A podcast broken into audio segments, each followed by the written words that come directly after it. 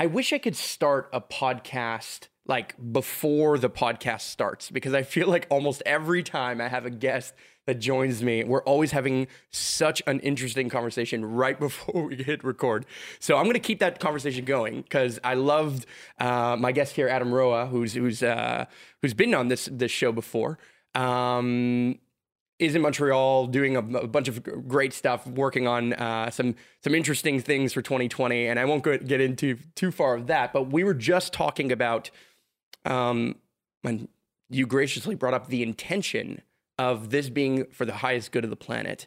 And I appreciate that because we were just talking about things like alternative milk and like the, the, the water cost of almonds and all the things that go with that. And I there's one thing that I really take from um, you know, you were at our, our, our, our latest mastermind that we did in Costa Rica about a year ago. And one of the things that you mentioned, and you said so beautifully around the fire at one point, was around the ideas of apathy, right? That essentially one of the biggest dangers that we have in our world is that when we become apathetic to the way that the experience of others, the experience of others not only being humans, but also animals, you know, the planet, that we essentially can fall into um, hatred versus love. How do you, I mean, talk to me more about that, that apathy that you think is, is sometimes hurting us, is hurting our, our, our ability to give a shit. yeah, I think that uh, the enemy, if we're going to even use that term, I don't like to use that term, but um, the obstacle that we face, the greatest one, I think, is apathy. Mm-hmm. I don't. I don't think it's actually um, people. It's it's easier to observe hatred and anger and these these sorts of volatile emotions and think we have to watch out for that. We have to watch out for the anger of of um, Islamic radicals, or we have mm-hmm. to look out for the hatred of racist cops, or like whatever it might be. Mm-hmm. Um, but hatred, anger, these sorts of things, these are these are expressions of deep feeling, of deep emotion. Mm. And so when someone's feeling a really deep emotion and they're expressing anger, hatred, whatever that might be, it's it's showing that they're still willing to take action mm-hmm. that they think will move that emotion.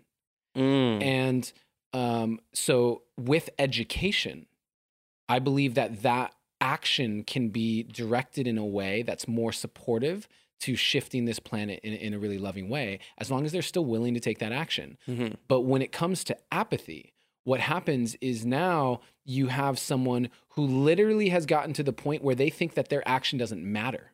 Mm. They think that why get upset? Like, doesn't matter. Yeah. Why vote? Doesn't matter. Mm-hmm. Why this? Doesn't matter. And um, it's like m- trying to, if you had to move a giant boulder, it's the hardest part is getting it rolling mm-hmm. from a dead stop. But if it's rolling and moving a little bit, it's it's exponentially easier. And I, I feel the same way about um, kind of the emotions that we're experiencing right now. I don't get uh, triggered by seeing angry mobs in the same way that other people do because I recognize that that means that people are still willing to change. They mm. just they just may be uneducated or not even uneducated. The education they have around what's causing the problem and how to solve it is uh, misinformed, in my opinion. Hmm. I love that. I love the idea that it's like even if they're even if they're expressing it in a positive way or a negative way, the fact that they are expressing it in any way means that they give a fuck, mm-hmm. right? And that they're showing up in some way, shape, or form. Maybe not the in the in the in the way that uh, the, that the Bible would want you to show up, or any religion or dogma would want you to show up in in some way, shape, or form. But it allows us to to recognize that there is maybe even hope in those kind of negative emotions. Yeah, and and what you just spoke to is is my point around education because a, a, lot of what we're seeing on the planet right now, people would say is what their religion wants them to do.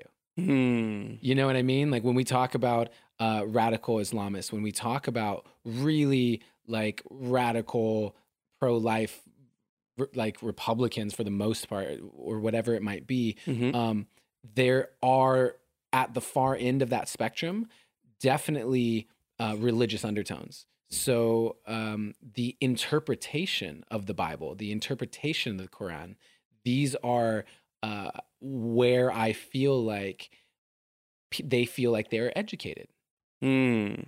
I get messages all the time about from people who are asking me if I understand that Jesus Christ is the only way that I can be happy or my savior or any of these. I get a lot, A lot of that. a lot of that. hmm And um, I had a message. I, I, I wish I had my if my phone's over there, but I had a message just like the other day. Someone asking me, "Are you religious?"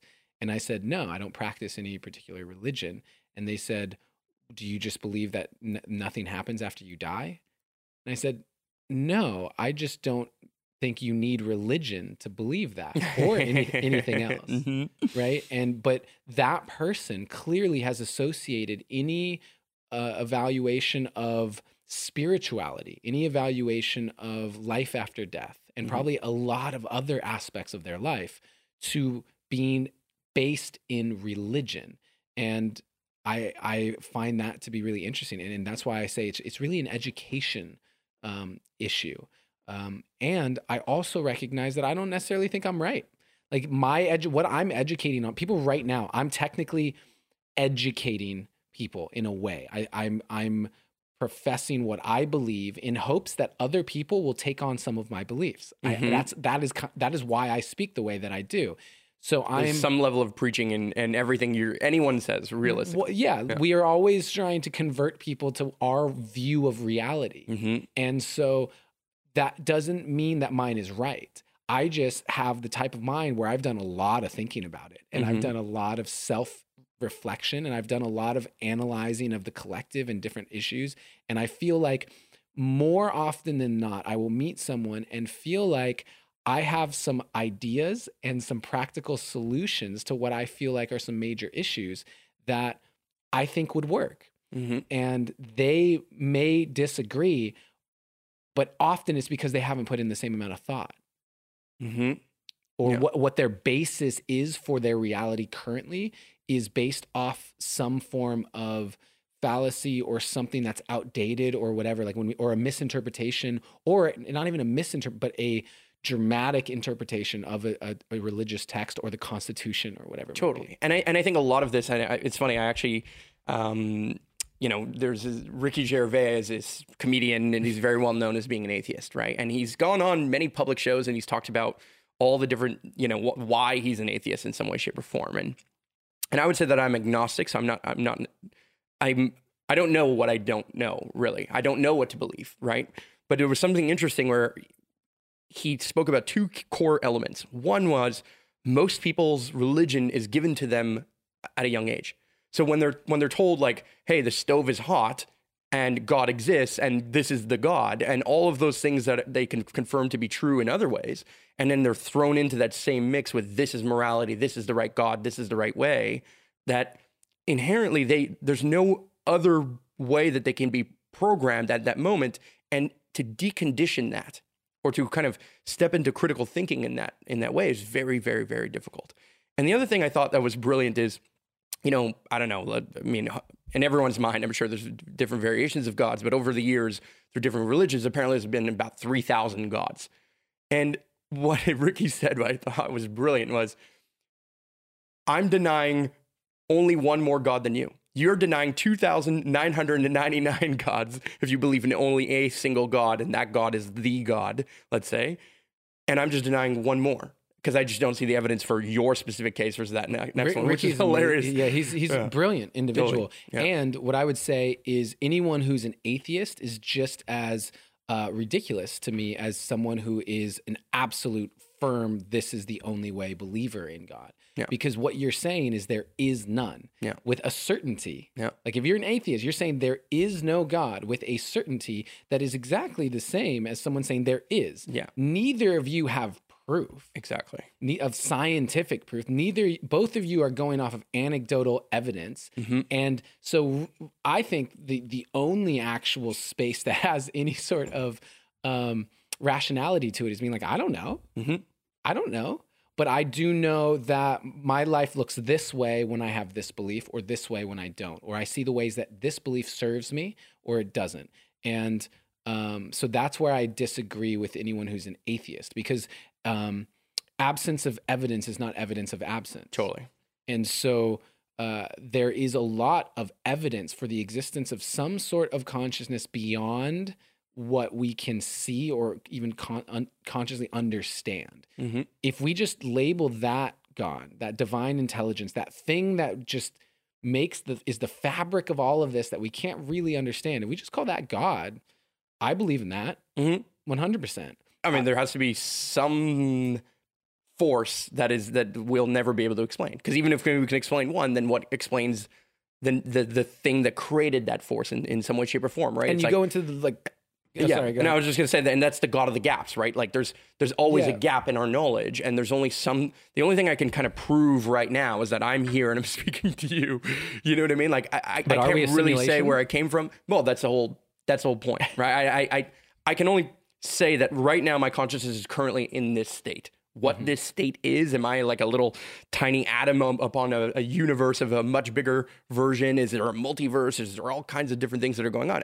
I mean, fuck me if I know. You know what I mean? Yeah, But- and, and if you if you sympath- if you even just go to like this table or our skin or whatever, and you get into like the quarks and the Plancks or whatever, you get them really down to the smallest unit. There's still space between them. yeah. Like there's still what is that space? What is the fabric? What is holding this all together? Mhm. Um, and the the thing that makes this all run, we we're in a mathematical universe. Like this thing is algorithmic. Mhm. It's it- the the everything that's going on right now. There, in my mind, there is a mathematical computation that could explain how it works but it's so complex and infinitely intricate that are like we just couldn't there's nothing it's almost like i don't know within the matrix for example Mhm. there's just no way to compute or have computing power that can understand the matrix Mhm. you can't create it There's from within enough. it Yeah, exactly. Yeah. right the, the Mhm. parameters of existence would indicate that you can't have the thing understand its Itself. existence from within inside of it Totally. but that doesn't imp- doesn't mean that it's not like Useful to pontificate, to Yeah. try to understand further, so on and so and forth. and so with all of those patterns and all of the geometry and all of the math that describes it i'm like how did how did that happen Mhm. like what set that in motion that this isn't just all completely random Mm. where did that come from Mhm. And I believe in a lot of crazy stuff, man, because I've had a lot of crazy stuff happen in my life. And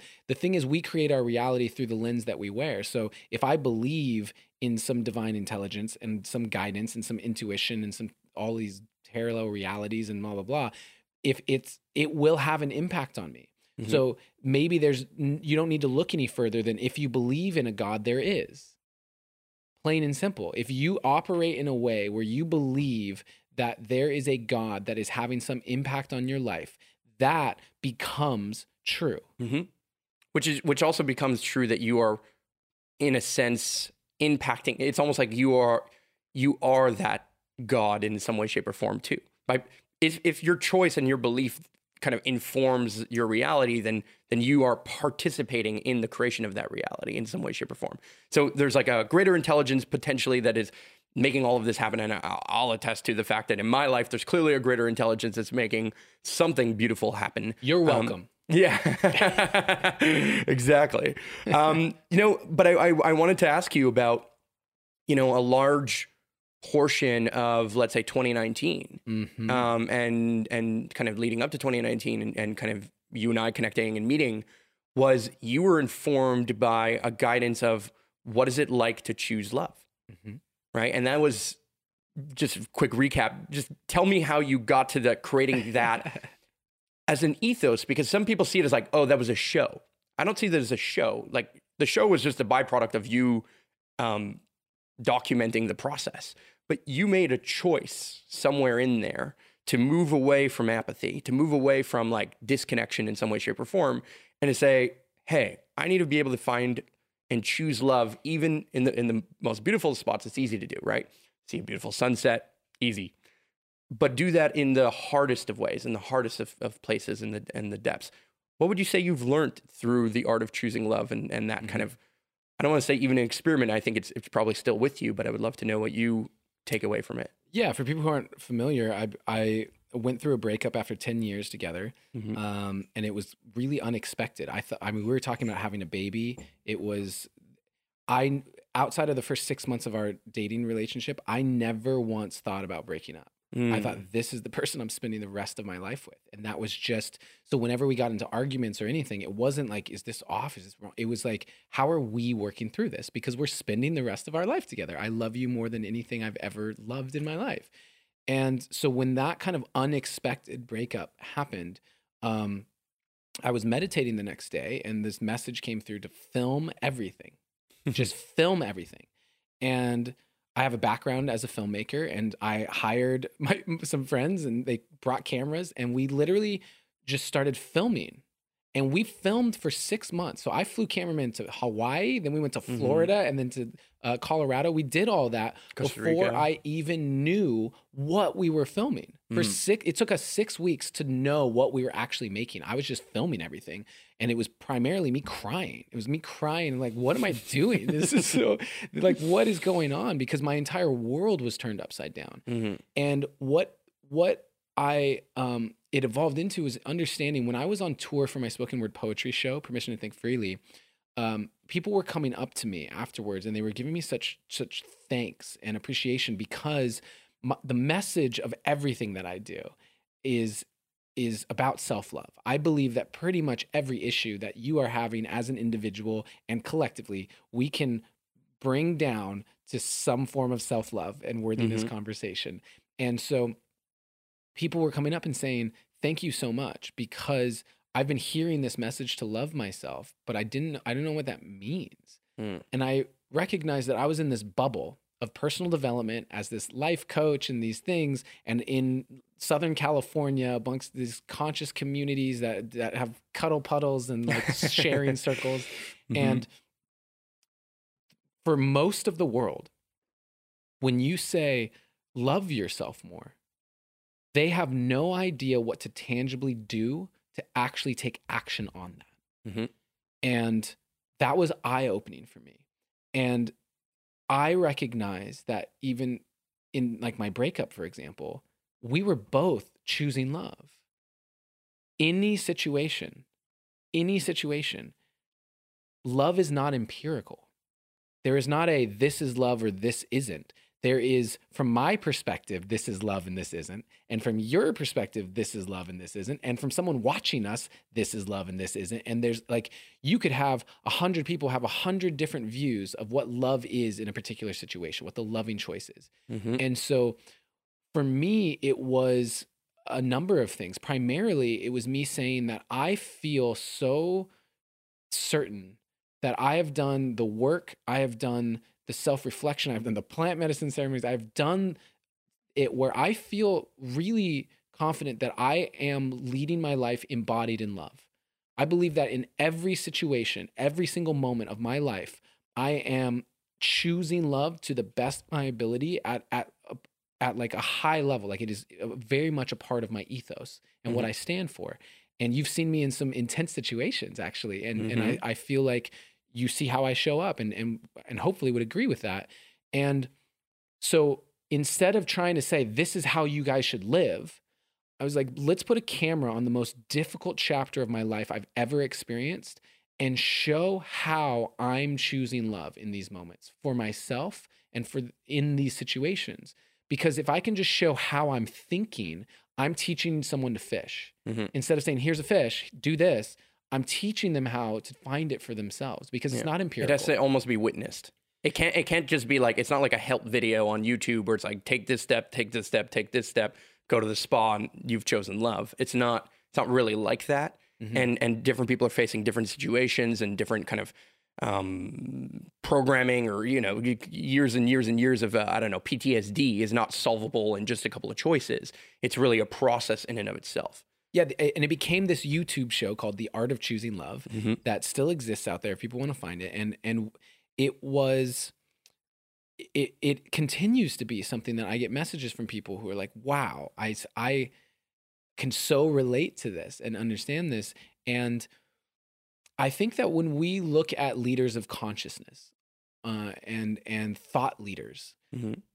What is valuable from those thought leaders is not their thoughts themselves. I think what is most valuable from the thought leaders is how they arrived at those thoughts. Mhm. Because it's like, so generally, uh, equating this to sports, most of the time the best athletes on the planet, the best at like like Michael Jordan Mhm. is not going to make a great coach Mm-hmm. because he just can do things that the average person cannot do. Mm-hmm.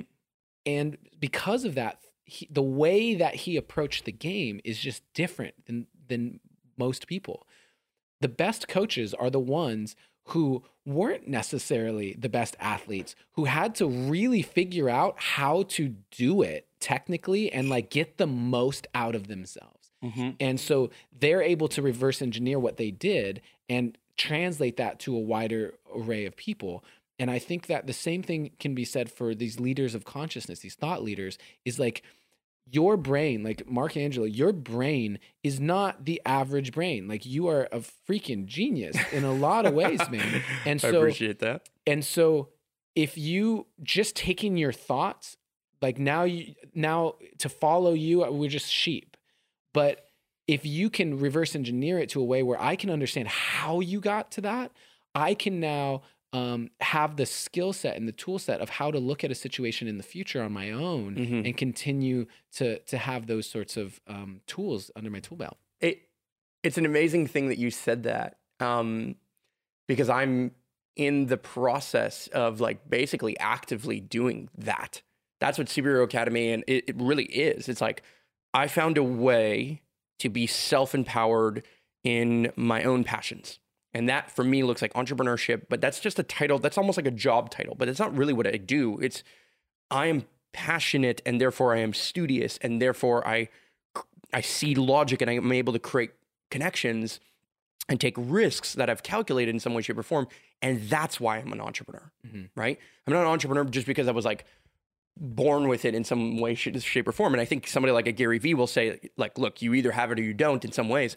And I think part of that is true, right? Like back to the Michael Jordan example, it's like if you're if you're like four foot six and, and you want to make it in the NBA, the likelihood that that's just going to work just doesn't it just doesn't work out, right? There's certain things, there's certain body types, there's certain elements that you're blessed with, and then other elements that are other forms of competitive advantages. So that's why you said like sometimes it's not the most able player from a physical perspective, it's the most able player from a mental perspective. Those who can see the game ahead of the game can compete in a different way, even though they can't, um, you know, dunk in the same way, for example, on a basketball court.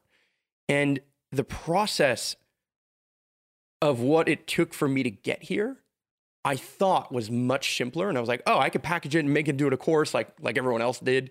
And and and I saw value in that, and I saw that it could be financially beneficial, all those things. But for me, it's really a quest to, in some ways, it's a quest of immortalization. It's like eh, if I could take my frame of thought and let it live beyond me, then I'm doing the same as what uh, Albert Einstein did, for example, right? Creating theories and kind of building uh, a pathway for people to understand more of the world around them. In this case, it's really understanding more of the world inside of you. And if I could attribute, and I'll, ask you this question if you could attribute like one training, one thing that you think unlocks some of the other elements, what would you say that is? And I, I know Plant what my answer is. Yeah, mine too.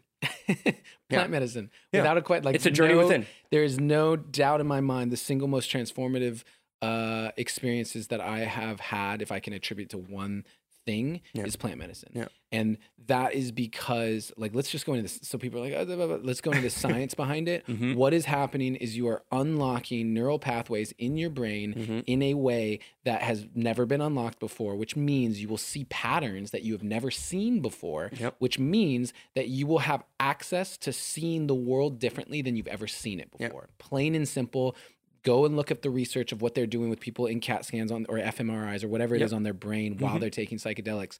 Your brain lights up differently than it does otherwise. Mhm. And when I say plant medicines, I'm talking about altered states of consciousness Mm-hmm. because you can do it through breath work. You can Also do true. it through um, like it, vipassana meditation. Like you can do it in a lot of different ways to alter your state of consciousness because what's happening in your altered state of consciousness is an altered brainwave state. It's an altered, your brain is working differently. But mm-hmm. if you are not finding ways to alter your state of consciousness, you are you are stuck in a hamster wheel of of the way that you see the world. Totally. plain and simple. And that's why travel is such a big one too. You want a simple one, like you you have some stories in your head about plant medicine or whatever, or you don't have the patience for breath work or whatever it is, mm-hmm. like go travel. Go put yourself physically in places you've never been before, in cultures you've never experienced before. Mm-hmm. It'll do a similar thing. Mm-hmm. It's just important that people um, give themselves an opportunity for their brains to work differently. Yeah. Yeah. And I think on a physical level, it's to work differently. And from like an emotional level and maybe a, uh, mental level or intellectual level, as you, sh- as that happens within you in the chemistry of you, you are perspective shifting. And through different perspectives, can you see yourself and therefore the world in a different way, right? Like I can see the world in a very ugly way when I see certain perspectives on what is happening on the day nightly news, right? And that perspective is just kind of fed to you and it's fed to you in the same format that's working over and over and over again. And, and it's, it's almost like a junkie being addicted to that. Paying attention to news as a whole is us being addicted to a frame of mind and even a frame of understanding, right? The way that it's said, the way that it's communicated, how the, the camera angles switch, the, the, the speed at which it's communicated, all of mm-hmm. those things, regardless of the content, are mm-hmm. part of the message, right? And for me, plant medicines, I don't know, like, I, I agree that you can alter your state with like breath work and all those things. I don't know that I would ever try those things or even believe in those things if it weren't for my fact, the fact that I had tried different plant medicines. But that's because plant medicines are easy. Well, yeah, Well, they're, like, they're, they're, well, I mean, they can be tough to do, but what I mean is like eat this thing, Exactly. drink this thing. It's a forced then, perspective Then you're in. Right. Yes. Exactly. Mhm. Breath work is a like wildly uncomfortable, hmm intense, hours long experience to, Mm-hmm. to have that. And so, I mean, it doesn't have to be, but if you do five minutes of breath, like like five minutes of breath work for me is so painful. It, it It's- it's like really can be. When. I do my breath work, I was talking to someone the other day because every once in a while, if I'm going to bed, for example, and I'm in a, I'm, I'm going in my head about like my ex girlfriend or something, and this breakup that has been so incredibly difficult for me, Mhm. and and surprising in that way. But um, the what I'll do before I go to bed is like I can't, I can't, I won't be able to fall asleep here, or if I do fall asleep, the dreams that I'm going to have, I don't want to have. So I need to change my state. I get to change my state before I go to sleep. And like breath work is something that I'll use sometimes. Mhm. I'll do like 60 seconds, you know what I mean? 60 Yep. seconds and then just allow that. To, five minutes for me is a lot. The, the, I don't know what it is. I have a resistance to it, like pushing through that threshold, but I have so many friends that love it Mhm. that want to go for an hour long breath work. I'm like, every time I do an hour long breath work, bro, I'm crying my eyes out. I'm like, ah, so much happens, but it, it but it's it's intense. I never Mhm. regret it, but it is intense. It makes me feel like, um, I mean, we're gonna go to the cold plunge after this, right? We're gonna go to the Mhm. spa and cold plunge and stuff. And Mhm. before I step into that cold plunge today, like the one they have on the roof of this spa Mhm. outside or Mhm. whatever, and it's snowing right now, and I'm I'm there's a part of me that's like, I don't want to do this. I don't want to do this, and I feel the same way about about breath work and and these various things. Plant medicine has a lower barrier to entry, Yep. um, in terms of just physically just doing it. I think the barrier to entry is a collective programming around it being a drug, being dangerous, being illegal, being whatever these things are. Mhm. And I ask people all the time, like my mom, uh, I would ask her, if it was legal, would you do it? Mhm. It's like, well, uh, it's like, okay, do you know why it's illegal? Do you know how it became illegal? Do you agree with every other law? Do you break any laws at all? Do you feel like you have any gray zone with like the speed limit? Do you feel like you have any gray zone with like you women just got the right to vote during like not that long ago. Mhm. So was when Was you weren't fair? allowed Yeah. to when when you weren't allowed to vote, is that cool? Like you're Mhm. good. You're like, you know what, that's the law. Like that's the way it should be. Or did you question that? Mhm. The the legal system as being an indicator of what is good for you or moral, yeah. is a is a terrible Mhm. thing to use as a compass. Mhm. so Would you say that your your mom or your family, let's say, is concerned about your use of plant medicine? Because I would say mine is. Like I think mine, my like when I told my parents that I do psychedelics, they were they were like legit concerned. they're like, oh my God, is he addicted? And I know they asked my brothers behind the camera here running the podcast. I know they asked him about it. Like, I know they're like, oh my God, do you think like Mark's okay? And I'm, I'm not doing like hard drugs in terms of like um, cocaine or any of those things. It's not like, I don't, for me, plant medicine is not addictive at all. Uh, I do enjoy and I do regularly seek the perspective shift, but n- not regularly in the sense that it, it, it enhances my life in every aspect for me do you feel that um, others in your family and your upbringing are concerned about your use of plant medicine? Not anymore. Yeah. Not anymore. I've had family members do it. Oh, amazing. I'm, yeah, yeah. I'm I'm a I'm a bridge. I'm an yeah. but the but like the um I would say that when I was younger and doing uh, like I did mushrooms for the first time when I was like 18 years old or mm-hmm. something. Just put it on some pizza, ate the pizza, and then had my melted. mind stripped I remember I remember looking at a, a, pillowcase. I was looking at this pillowcase and it had all these little threads in it. Mm-hmm. And then there was this one thread and then I was like pulling I pulled it out and then I looked at it and I went, "Oh my god. Only these threads right here even know that that thread's missing." the threads over on the other side of this pillow have no idea that that thread's gone. Mm-hmm. I was like, "I can't be this thread." Mm. When I'm gone, I want the whole pillow to know. Like I want to have impact. I want to be woven into the fabric of this whole thing so that it feels like I matter as a thread. Mm. And it was the thing that got me to eventually leave the path I was on and pursue acting because I felt like acting was the way for me to make a bigger impact. Mm-hmm. And so it was. And when huge... it's also culturally the the thing that that the most famous people that we knew at that time were generally actors, right? Yeah, like, they were. They, they, were United in the United States. Actors are celebrities. That's exactly. that's our our royalty. Exactly. Your version of stardom is acting at that moment. And I felt like I needed stardom to make impact. That was the association. I, I felt the same way. I think I've gone through the same pattern, and it's changed for me now. And I would love to know how it's changed for you. Well, and and so to finish that thought, I did it at 18. Mm-hmm. When I'm 18 years old and I'm doing mushrooms and I'm I'm screwing around and I'm like watching movies while on them or playing in the mirror on them mm-hmm. or whatever it is. It's a different experience. I'm still having depth of thought. That's why I kept going back to it. But the when I'm doing that and my parents are seeing me, you know, also drinking and I got into heroin for a little bit and these things like when I just throw that out there. sure. But like I it was a different thing. But all of a sudden I was I my parents came to visit me in California where I'm living in this ocean view home. I'm creating really beautiful impact um, and putting out positivity. I'm in a loving, committed relationship of at the time I think we'd been together like eight and a half, nine years, thinking about having babies. Uh, I'm I'm doing well in all of the success metrics that, that they, they, care about. Care about. Mm-hmm. Now, wait, how are you doing this? Plant medicine's a big part of it. Mm-hmm. You can't deny the results. Mm-hmm. And so I think that is really important for why I speak so openly about my use of plant medicine mm-hmm. is because you and I both know that m- I would say a large majority of the like tech startup companies and and the like CEOs of major major companies are using some form of psychedelics mm-hmm. or have tried some form of psychedelics. Steve Jobs was very um, open about LSD being one of the most transformative experiences of his life. Mm-hmm. And like, if we're not as leaders, if we're not speaking about how valuable they've been to, to our journey, I feel like it's an incredible disservice to try and tell people that they should do it without it.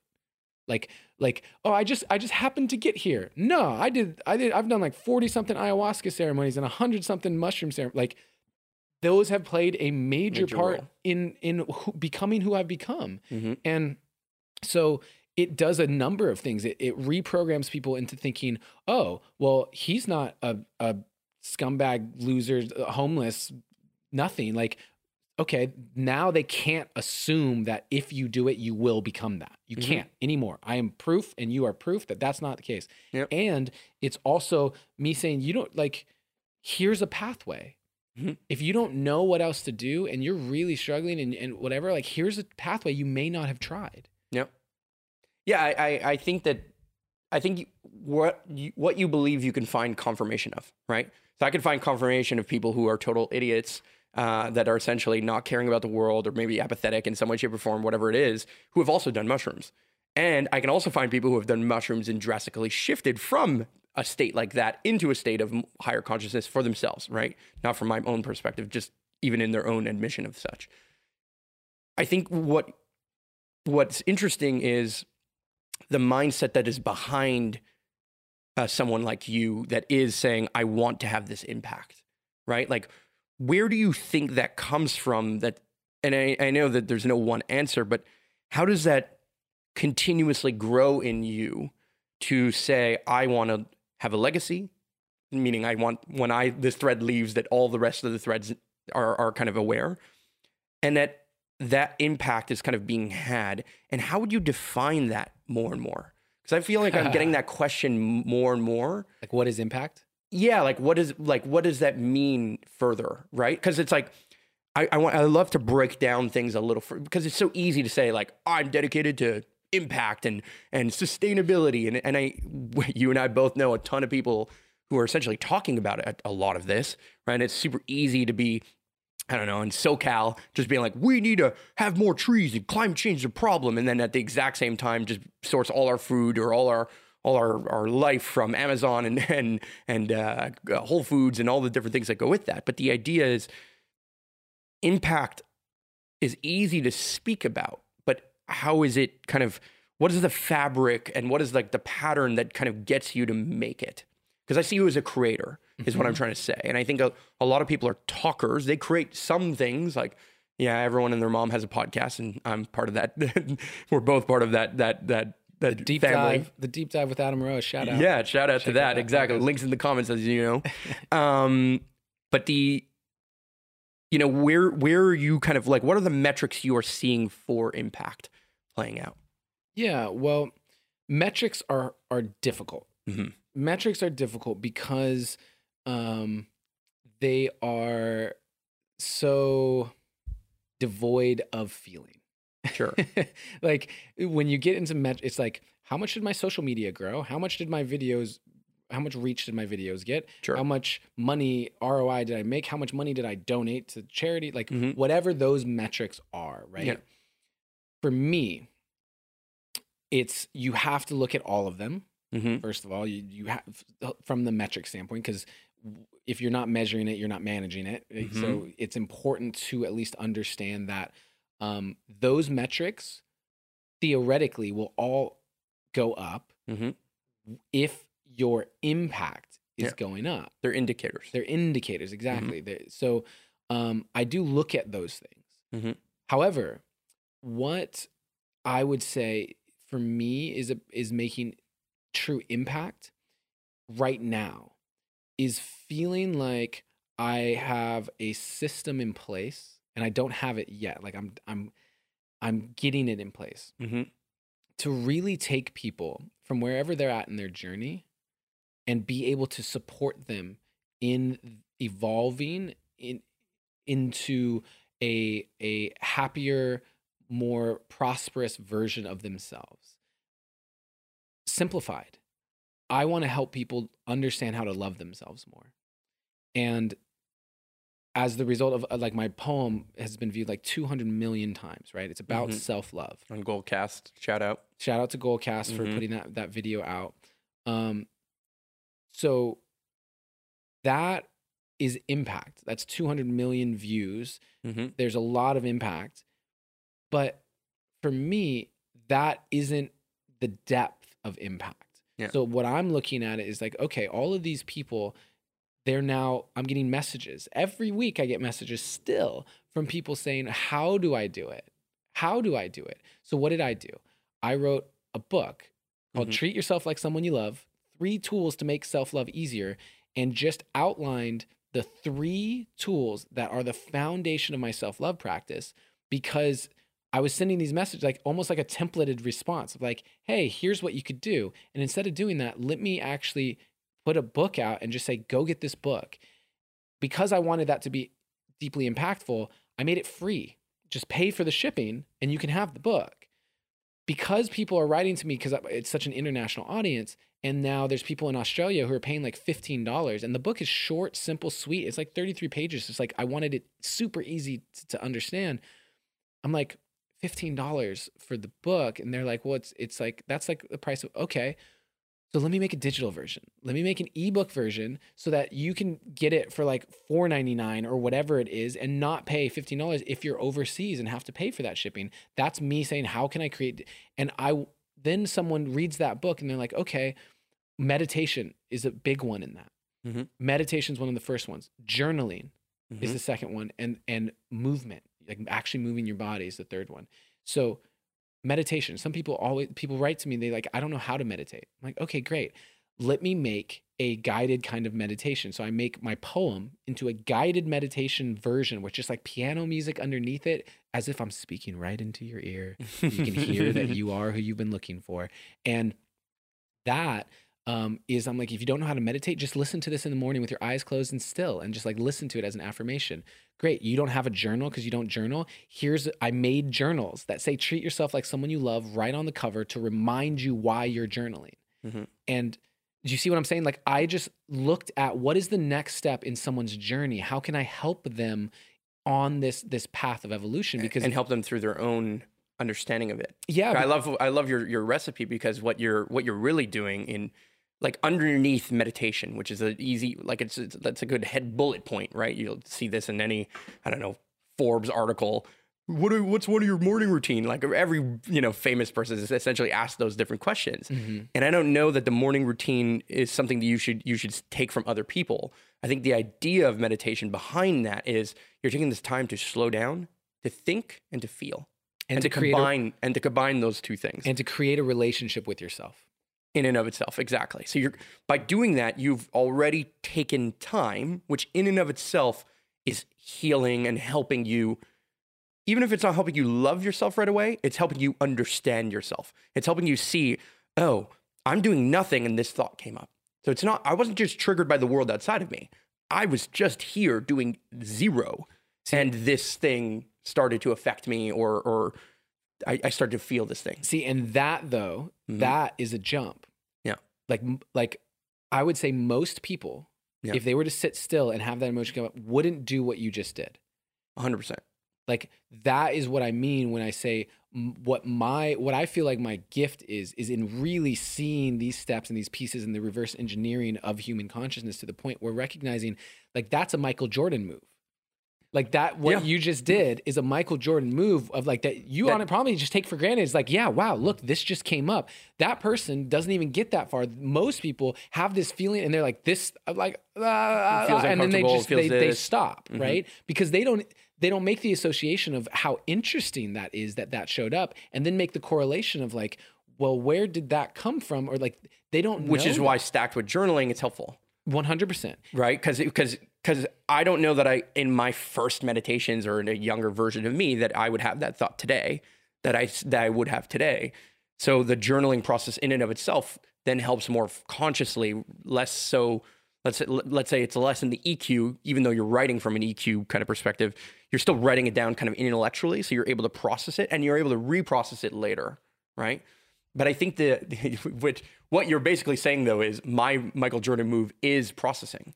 And I think most that like the fact that I take the time to even process and calibrate and recognize that the answers that I'm seeking are oftentimes in just me shifting my own perspective or noticing my own perspective, noticing where it's helping me, hurting me, right? Like um, the the thief of, of of joy is comparison of some sorts, right? Like, but where am I doing that? It's easy to to meme, it's easy to like on Facebook, but where do I see that popping up? And then, oh shit, I here I was, I got I was graced with something amazing. Let's say the tea in my cup, and I'm like, yeah, but it could have been better, right? And then all of a sudden, I'm chasing after this this more egoic way of Mhm. having impact versus the more kind of the impact I really want to have is on me.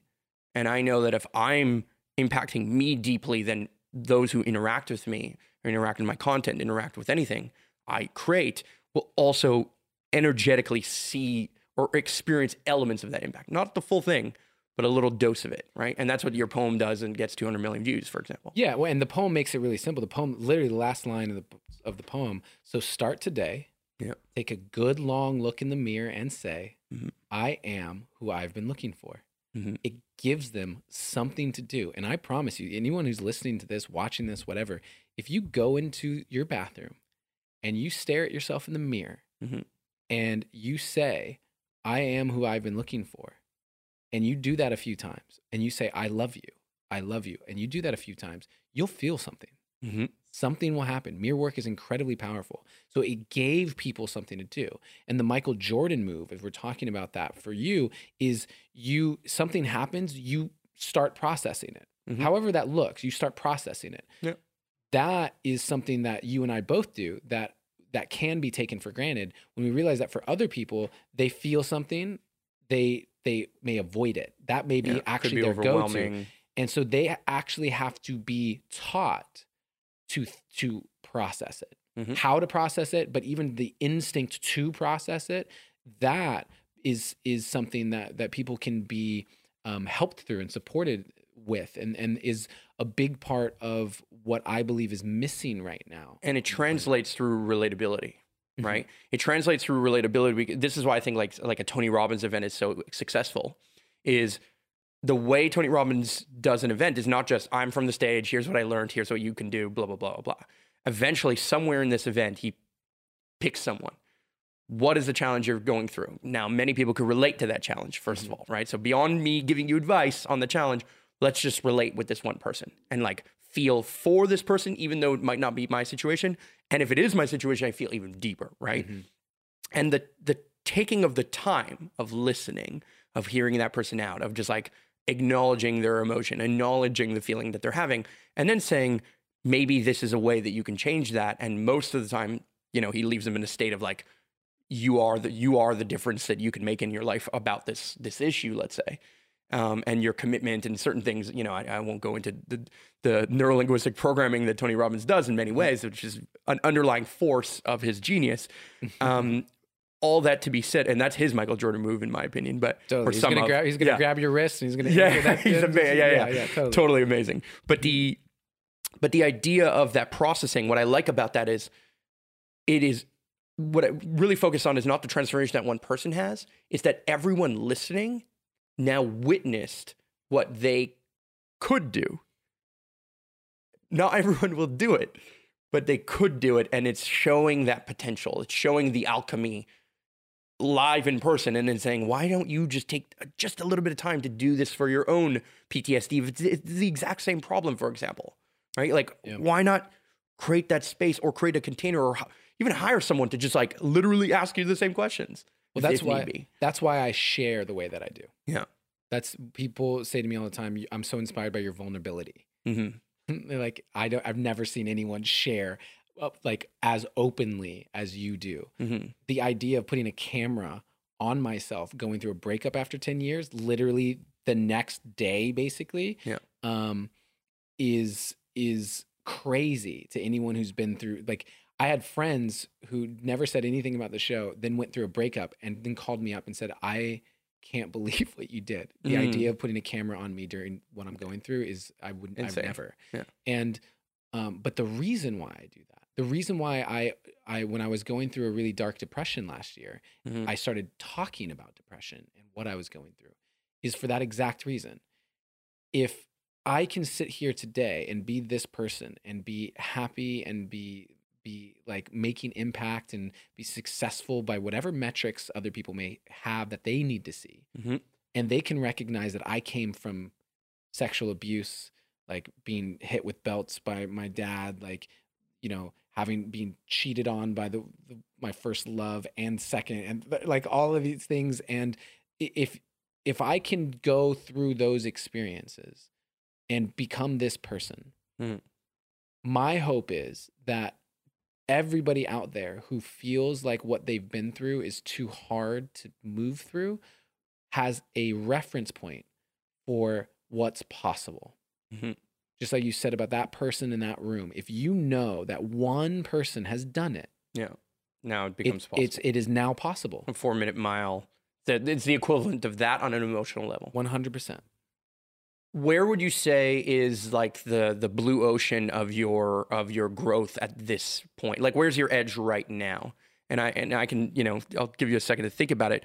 My edge is that I've moved from I think I've spent a lot of my career and time and energy essentially becoming incredibly good at intellectually processing things. Mm-hmm. Um, and now I'm in the, i would say in 2019, end of 2018, 2019 began the transformation of my, of my um, emotional processing of things. Mm-hmm. And for a minute, I was confused through the lens, or I was kind of You said In- end of 2019.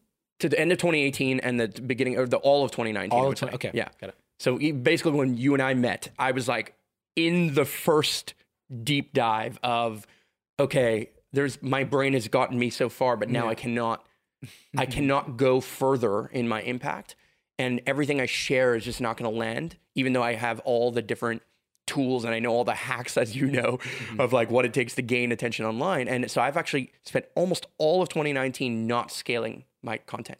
And people ask me like all the time, they're like, well, wait a second, you're the guy who knows how to scale all this stuff. Why aren't you doing it? And I'm like, because right now I'm in the I'm in the dojo. I'm making the content, which is important for me to build that consistency. But I'm in the dojo of of attaching my emotions into that content in and of itself. Mm-hmm. Right. And for me, I learned or I, I the way it was communicated to me for a long time was you're feminine. You have to be in touch more with your feminine. What I've recognized is I actually am very much in touch with my feminine in, in, in many ways. Uh, and I actually use my EQ a ton, but I don't bring that forward. It's not the way I present myself. It's not the way I've shown up in certain ways. And certain people in certain situations have led to my transformation of that, right? Like just recognizing that even though it might be irrational that somebody just needs words of affirmation, even though I'm giving them every other love language in that moment, right? Like I'm hugging you, I'm saying all the things, all the thing, everything I'm doing with my actions, for example, everything I'm Mhm. gifting is is pointing in that direction. But without the words, somehow doesn't land. I'm realizing I can I can tap into something so much more powerful than what my mind is capable of, Mhm. um, which is that emotion, which is that authenticity. Um, because authenticity is a strategy. Vulnerability is a strategy. It's like look on look on Facebook now. Everyone's trying to do these long ass posts to just fill up their coaching program, and like we're all guilty in some way, shape, or form. I'm not trying to say guilty from the perspective of doing it. We, we've all done it in some shape, way, shape, or form. I just believe that some people, including myself, have done it from a position of strategy rather than a position of like authenticity. In my not experience of yeah, exactly, exactly. Um, so my experience of you is that I really truly believe that everything you are doing is from a place of authenticity. Um, and it's not to say that you don't have strategy behind it. It's not to say um, that you're not conscious of the fact that you know the, the impact that it has in, a, in another way, or the impact it can have to your wallet, or whatever it is. But where would you say your edge is on that? Because I'm as I'm breaking through on these different pieces, I know that my impact in this way, and in the way I think you create as well, in some way, shape, or form, is going to start really being felt, not just not just seen. There's a difference between what I can do to get it seen, but felt. What's what's your edge at the moment? Within authenticity or just in general? Just in general, where where like where are you feel like, oh, I'm butting up against a wall here. So, you, for example, earlier you mentioned sometimes I have a resistance to doing breath work. I don't know why, right? I, I mm-hmm. feel similarly, but that's not an edge that I'm like going, I'm actively working on or mm-hmm. exploring at this moment. I just don't, it's not my priority at this moment to figure out how I can do a fire breath for an extra 10 minutes a morning or whatever it is, right? so, and, and I've, I've gone there. I mean, we le- legit, I've had Wim Hof sleep in my bed. Because we brought him to Montreal and we did a Wim Hof training on the And mountain you here in what, Montreal. got him drunk and just wanted to sleep He, with I didn't get him drunk. He got himself drunk.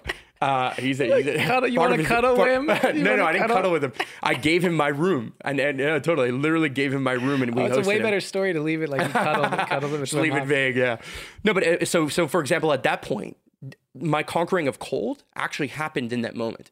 Like I can live in Montreal because I I don't fear the cold anymore. Mhm. and it's a huge like for me it's a huge benefit um, there's lots of competitive advantages that come with that both strategically but it's also my hometown and that's really why i'm here right so when, if i really tap into it it's not just a strategic thing i'm here because i love it where's your edge that you're deconstructing right now I mean, I got a couple. okay I got a couple. Um, one is let's go with the biggest one. I think right now mm-hmm. is women.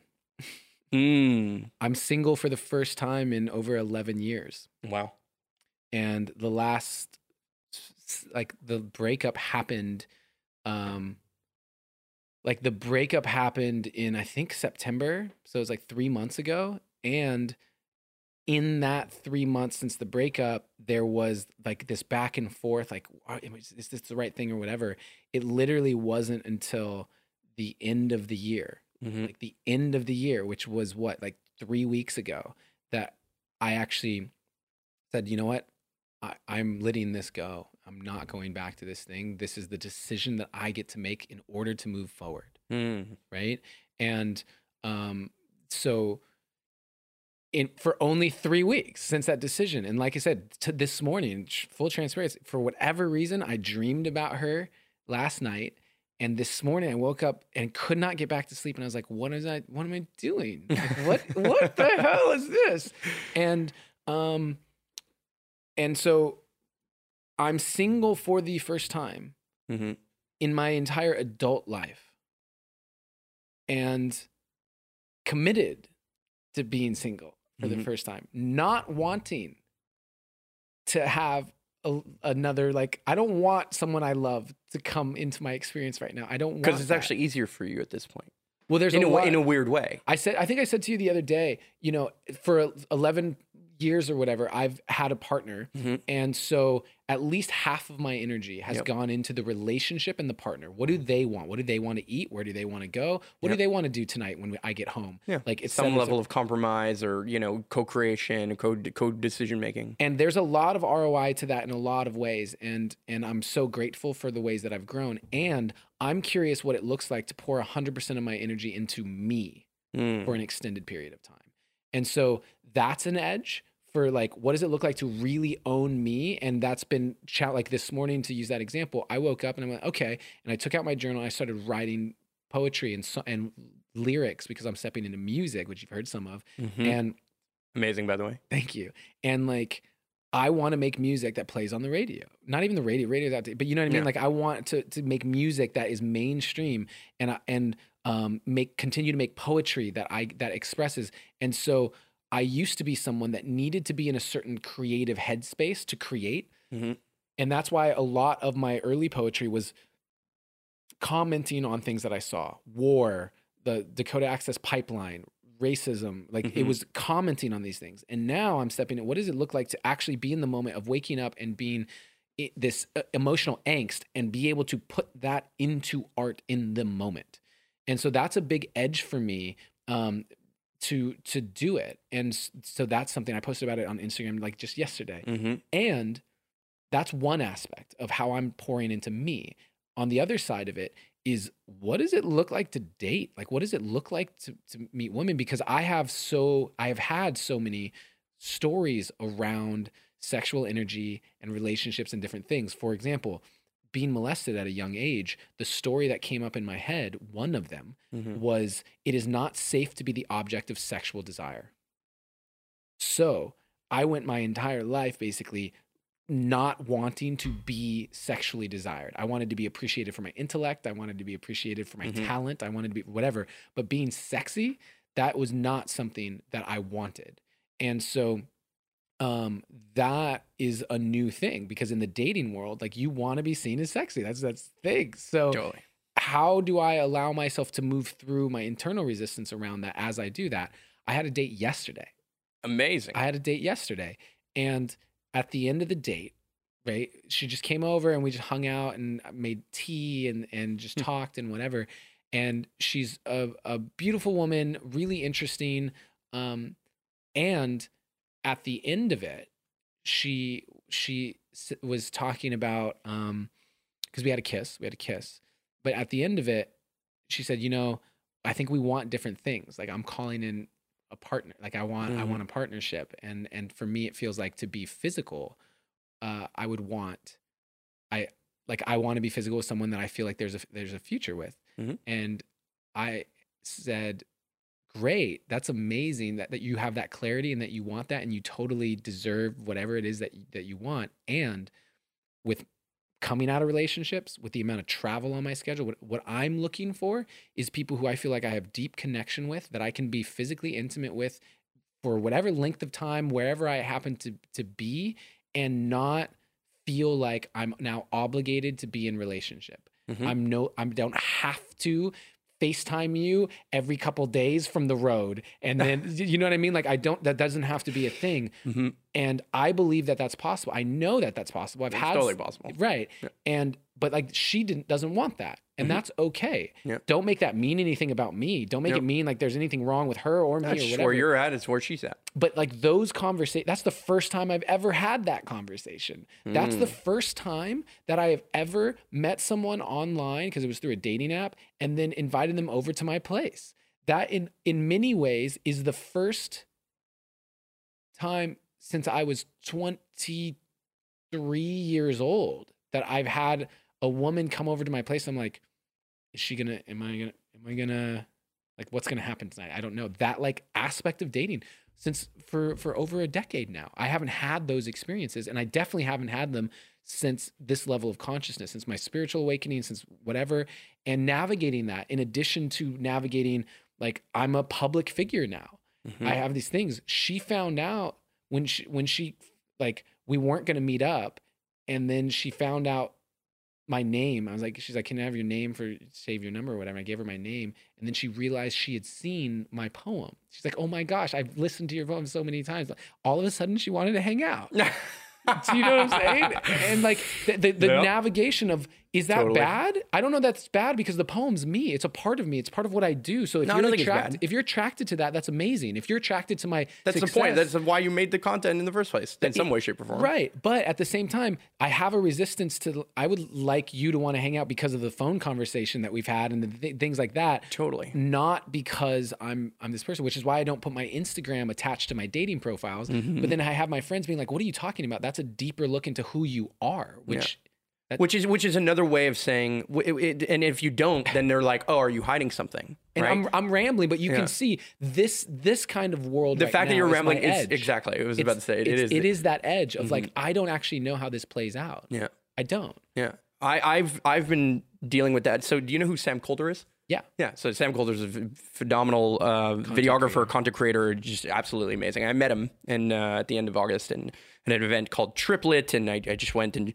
showed up. It was actually the first event I ever bought for myself as an attendee. Wow. It was the first time I ever paid my for an, just to go to an event. Thanks for slumming it with the rest of us. Yeah. um, and and so I um yeah, I really respect his art. I really respect his ability in, in terms of video and all that kind of stuff. But I wanted to kind of know a little bit more where it came from. And it wasn't from his personality. It wasn't from his like ability to speak or move a room through his ability to give a speech, for example. In fact, I, I thought he was a horrible speaker in many ways. Much But love, there was- Sam. Yeah. I thought Oh. you were great. I thought you were good. I want to collaborate. I would love to collaborate. Uh, yeah, and and and it's and it's going to happen. I know. No, but it, but uh, to to credit him actually Mhm. is to his what he told me, and I have this on on camera because I, I just vlogged the whole thing. Because sometimes I'm also filming for no particular reason, but I know I'm going to do something. You were fanboying. Don't lie. You were So I'm fanboying. 100 percent Yeah. fanboying. Yeah. of course. Um, I went there to meet these awesome people, right, and build connections, do this stuff. But from an emotional level, what he what he told me was, you know, at that time, his latest video was uh, his "Hey Tim" video, which is about his brother who died, and he's almost like it's almost like a writing to his brother who's been dead for five years, right? That's the, the premise of the video. And he says, for six months, I didn't see anyone. He's like, I just I lived like an opposite life. Like I was up all night and slept all day, and I was like in a form of isolation. And in that time, I was able to put enough time into the craft. And throughout that trip, he like literally showed us the process of what it took for him to make like a three, like a one second transition. But the amount of like that he spent like five, six hours on that one transition in that one moment of the video that is the wow factor. It is the difference of why his videos stand out more than the next person. And he's like, none of that is possible without my my balance between collaboration and isolation. And what I've started to realize is it's less just on a on a on a let's say a relationship from a man woman perspective, but my relationship with others is that I've been in a form of collaboration for so long. Even in relationships, not the same relationship in the same way that you, you dated somebody for 10 years, but I've been in a relationship for a long, long, long time too. And so there's been very small periods of time that I'm single, and there's even less periods of time that I'm isolated. Mm-hmm. And for the first time ever in this particular spot, the story even though there's lots of collaboration and lots of energy coming in and out, it's actually this time I spend the most amount of time isolated. Like I legit had no plans yesterday, and I had legit no plans today. And you just so happen to be in town, and and you know, obviously, I've made some plans. We're going to go to the spa and stuff. But the idea of again creating space for me seems to be coming up more and more and more. And I think meditation is like a way of doing that in the micro, but understanding when I should when should I be like public and be like out there and kind of collaborating? And when should I be like inside and not only looking inside of my own self, but just creating in a different way, spending more time mastering the craft, both from an intellectual level, but also from an emotional level by just putting in the time, the hours, and mm-hmm. creating this space. Mm-hmm. So, you know, shout out Sam for for I think the the brilliance that you shared with me there because it's still sticking with me. Um, and I think it, it plays out in many levels, and that's what I'm hearing with you when it comes to the relationship side of things. Yeah, I I think about this. I was in a 10 year relationship. After we broke up, I hired cameramen who followed me around the world for a year. mm-hmm. Literally with the instructions of the more intimate, the more uncomfortable, the more raw it feels, put a camera on it. So no privacy. Yeah. Uh, was got into another relationship for a year with a woman um, who began traveling with me. We like lived together on the road mm-hmm. basically, mm-hmm. and so um, I haven't had my like living on my own at all. Mm-hmm. Like my pretty much my entire life, mm-hmm. and so I have never, for example, paid rent in a space that is purely just yours. purely mine. Mm-hmm. And so yeah, this is my my first experience with that too. Yeah, yeah. and so the other day, um, let's go back to this date. I just continue with the relevancy of the now. Um, we were on a FaceTime call, and I was like, "Oh yeah, well, what are you doing tonight? You want to hang out?" Mm-hmm. And she went, "Uh, yeah. I mean, I guess it's like." And, and it was this thing, and I was like, "Oh." I, I, she's like, "Yeah, yeah, let's do it." And I went, no. if you're not a fuck no. yes, yeah. I was like, no. I, you, this is how I operate. You don't yeah. understand. Like, mm-hmm. if you're not excited, mm-hmm. I don't want to. I don't want it. Yeah. I don't want to exactly. hang out. And um, so we, and she's like, well, no, it was, and then we ended up getting off the phone, and then she followed up with a text message. Mm-hmm. And later, when she came over, she said to me, you know, you don't know someone's circumstances. Like when you invited me, I was thrown off of like being put on the spot and my past experiences and there's been you know issues in the past of like fears and different things come up so she's like i i was excited but it just looked different yeah. and it was really that that was something she said to me that I, t- I took to heart and i went okay you are 100% right i made an assumption that because it didn't look the way i, I wanted, wanted it, to, it to. look mm-hmm. that you weren't excited and therefore i was like okay but deeper than that what i was actually happy about was i was totally cool not I didn't need her to come over and hang out. I would have I would have done a bunch of things and and this is what people is something important that I'm glad is coming up because I want to I'm speaking about this more and more, which is I don't know if people really understand how much time I pour into becoming the person that, that I am mm-hmm. on a daily basis. Mm-hmm. Uh, last week, I woke up in just the worst space and I didn't know what it was. Before I turned on my phone, I had done four hours of self love for myself in various ways. That looks like stretching, that looks like um, dancing, that looks like meditating, looks like journaling. I spent two hours writing poetry. By the way, what that two hours looked like was I probably had about 16 lines written after the end of two hours. Mm-hmm. And that's very little in, in like quantitatively. And I was stoked. I was so excited about those lines of poetry. Yep. And then I spent 45 minutes talking to a friend because I was really frustrated because I didn't know where to take it. I didn't know if this should be a song. Does that mean I need to change how I'm writing it? Should I be thinking about melody now? Like, what do I do? Mhm. He's like, just write. Yeah. Like, just let it come out however it comes out. And I was like, thank you for that reminder.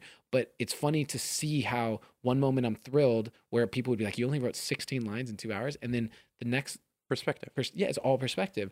And but the the point is that I gave myself those those four hours, and then that evening I'm watching hours of interviews with like Kendrick Lamar and uh, Pharrell, and just all of these different things about how do I. I want to know what their creative process is like. Yep. I want to understand how they view this so that I can learn from people who are great. I take masterclass. I've taken masterclass with Timbaland, Christina Aguilera. I'm in negoti- business negotiations right now. I found out there was a master. They advertised it to me. There's a masterclass on negotiating, Mhm. and I went, "What? Great!" And I started that, and I'm watching that, and and like, I, in order to be great at whatever it is, and right now, what I desire to be great at is using art to help people love themselves more. And in order for me to do that, I need to understand how to love myself more. Mhm. And I need to understand how to create art. Mhm. And so those two things are where I pour my energy and my attention into. And I know you're the same way. Like, if you want to get good at something, you want to be great, you get to study it. You Oh. get to pour time and energy into it. And so when people ask me, well, I feel like I'm, I'm in this depression, this anxiety, and I'm just like, I don't love myself. I'm like, what did you do today to love yourself? Great. What did you do today to love yourself more? And they Mhm. usually have like a, well, I like blah, blah. It's like a thing. They're not sure. And I'm like, great. You weren't intentional with that. Mhm. You're trying to find something that you can say you did, but you weren't intentional. Like, this is what I'm doing to love myself more. Yeah. And two, it's like five minutes. Yeah. It's five minutes. Great. How much time did you spend on social media today? What is your average screen time on that report that Oh. you get? What is it? And tell me that what your priorities are. How deeply do you actually want to love yourself more if it's five minutes when you're spending three hours on social media? Yeah, totally. It, it, it's I boil everything down to the ability to manage your time is probably the most powerful way that you can express your intention, like ta- like the most tangibly, right? Like we can speak all day about all the transformation we want to make, the impact we want to have, but what you spend your time on is the drastic change. And and like I love I, I I see myself in you in so many ways, and I appreciate you for the time that you do put into it. And I and I know that that's true, right? Like, man, I'm even watching a TV show right now that's like it's called Mad Men. It's about essentially sales guys, marketing kind of thing, but the behind the scenes of the office of that thing. Honestly, I watched the whole first season. I don't really like it yet, but I'm now I'm choosing to watch. I decide I'm going to start the second season, and to only watch it from the perspective of like, how are they telling me this story? What Mm. what don't I like about this? What's landing? What do I like about it? Right? Like even from the the nuance of the camera angles and the sound effects and the way that the story cuts from this thing to that thing. So I'm starting to now process content from a totally different perspective. That mm-hmm. is, I am watching and I'm choosing to watch something I find particularly not exciting yet for the sake of understanding the art of what mm-hmm. is going on here. And then even trying to understand, man, this show has had nine seasons. Like people love this show in I some fell way, off on like season six. Sure. So what is it that they loved about it? What is what is connecting here? What am I what am I what is the message behind just the content and here's the the little the little element of it?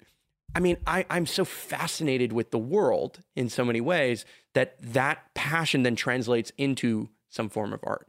And the more clear you become on it, and I think that you're you're demonstrating that, the fact that you could say, "This is what I want to do. I want to use art to make people understand how they can love themselves more," in and of itself is translating through you powerfully and now out into the world.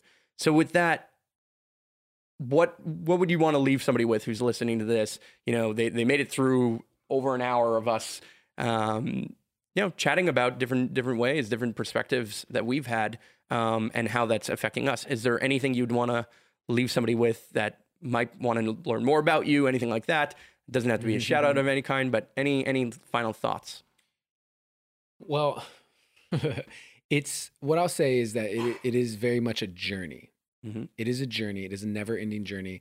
I'm experiencing my own levels of how much I can love myself and expanding those as as we speak. Mhm. And so um I think that it's important to to be supported along the journey. Mhm. And so things like this podcast are really useful, um, certain books, whatever it is. And so if people have resonated with my particular outlook on things and want more of Adam Roa, Mhm. then, you know, adamroa.com is the place where they can find the Everything. books, the album, the poetry videos, and then, you know, my podcast, The Deep Dive with Adam Roa, and then social media. So that's where they can go.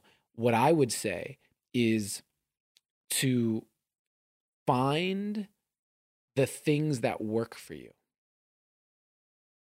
Go hard Mhm. at those things. Mhm. Treat everything that you want to shift in your life as if it is a skill that you can get better at.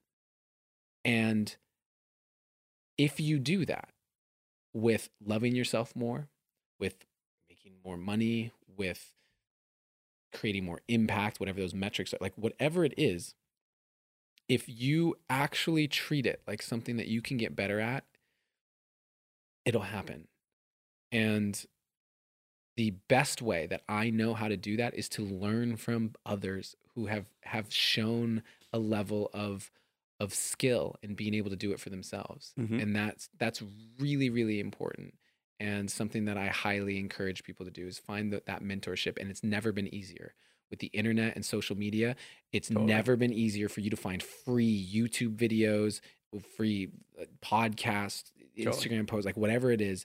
And so there's no longer any excuse. There is not an excuse for you not having access to change it.